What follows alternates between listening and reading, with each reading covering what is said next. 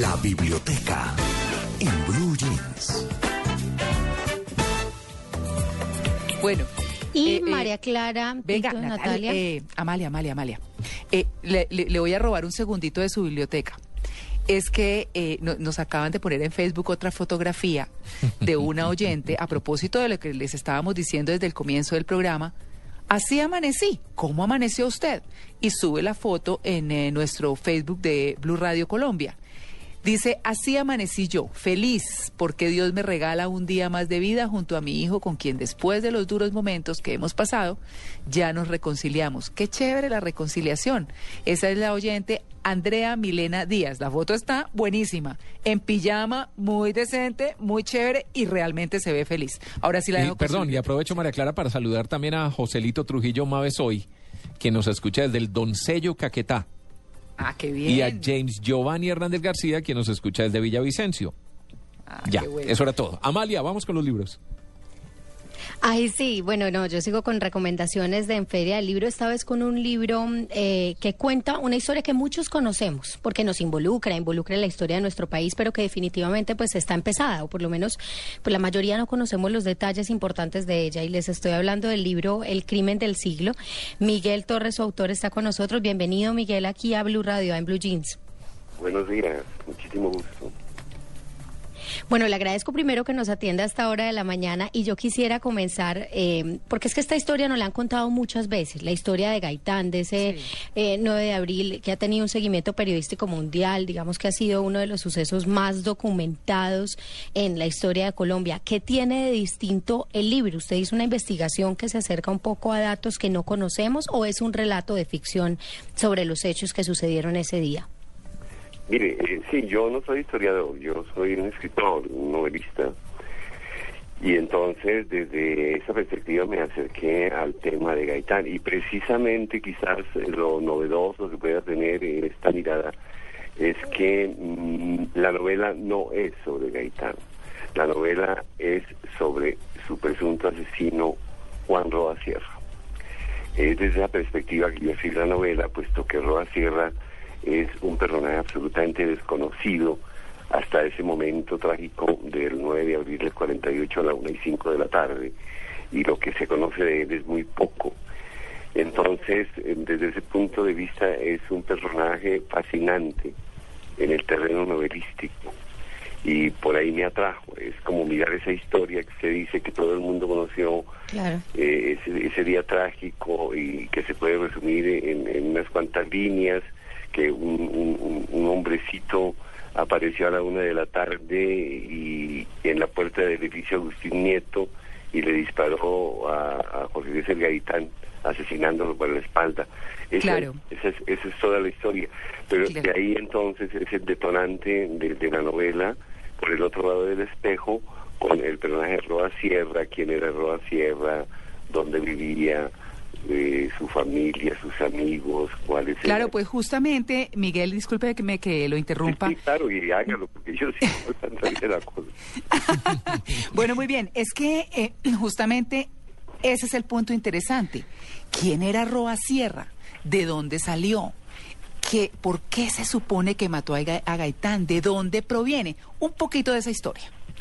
Sí, eh, efectivamente... Pues Roa Sierra era un, un, un pobre diablo, un ser marginado, eh, una persona que vivía con su madre, eh, como a costa de ella, un hombre con fama de vago, eh, señalado de estar un poco desequilibrado, que había ido a pedirle ayuda a Gaitán en una ocasión y Gaitán se la había negado. Y se dice que a partir de ese momento... Eh, él tiene un gran resentimiento con, contra Gaitán y termina matándolo. A mí me parece que es un argumento muy deleznable ese, mm. que una persona por algo tan niño, personal, pequeño, vaya a matar a una persona y claro. un, un año después. Eh, entonces, eh, lo que para mí tiene, porque yo creé el personaje, la criatura de Roa Sierra, para mí ese personaje era incapaz de, de matar a un hombre como Gaitán. Entonces, pero, Miguel... Eh, sí. en, la, en la biografía, y discúlpeme, en la biografía de Gabriel García Márquez, en Vivir para Contarla, eh, se habla de que la madre de Roa estaba eh, en ese momento limpiando algo, estaba guardando luto cuando se entera de pronto de que el asesino de Gaitán era su hijo y nunca lo creyó. Esa es una de las historias de muchas que se han hablado de Roa, pero sí. yo quisiera saber, pues de alguna manera, si se toma partido en el libro, porque quienes lo empezamos a leer o quienes hemos visto Roa, la película que es eh, basada en su libro, de pronto terminamos por tomar partido un poco. Eh, ¿también era su intención? Pues lo que pasa es que yo siempre tuve dudas de esto, y por otra parte, eh, si se dice que la madre de Roa, que sí estaba, seguramente es una cosa literaria, planchando su vestido negro por la muerte de Gaitán, y se enteró en ese momento desde de, de de que Roa era asesino, eso no es cierto, porque a Juan Roa Sierra lo identificaron dos o tres días después. Por la radio no pudieron decir eso. En las, el primer día y el día siguiente nunca, no se sabía todavía quién era el asesino, pero sí resultó él. Y, y ellos eran gaitanistas, y Roa era gaitanista, la familia y el barrio, pues este, todo el pueblo era, era era gaitanista. No, lo que pasa es que yo lo que hago en el siglo, con, con el crimen del siglo, es explorar ese agujero negro del misterio, porque eso no se sabe muy bien si Roa fue o no fue. Entonces, mmm, me parecía que había que reivindicar un poco a ese ser humano de estar señalado de, de ese asesinato, y que lo convirtieron en el, en el peor hombre, el hombre más odiado del siglo veinte, o el hombre más odiado de la historia hasta ahora, y eh, mirarlo, humanizarlo. Claro, Miguel, es que justamente eso que usted dice, eh, que me parece clave, y que estábamos contando, quién era Roa, cómo era, de dónde venía, ¿cómo lo traduce usted en su libro? Eh, después de eso que nos cuenta, pues eh, de que casi que por una cosa personal, de que Gaitán no le quiso ayudar, este hombre se va y comete ese asesinato. Pero ¿cómo era ese hombre justamente? Pues este era un hombre que no tenía ni con qué coger un tranvía, dependía de la mamá. Tenía una mujer que precisamente en, el, en, en, en la fecha del crimen ya ella lo había echado literalmente de su casa. Tenía una hija, una pequeña hija, Magdalena. Él era un hombre entonces como mmm, lleno como de tristeza, era un fracasado, un hombre que no tenía ni pasado ni futuro, y que no tenía donde un asidero ninguno. Entonces lo que yo hago es que precisamente ahí está el cuento de la novela, que como sí. yo, no, no nadie sabe quién era Roa Sierra. El, el, el gran eh, reto de la novela fue inventar el personaje de Roa Sierra. Entonces, ese personaje de la novela es un personaje creado en la literatura, que mm. es el mío, el que ya. yo creé.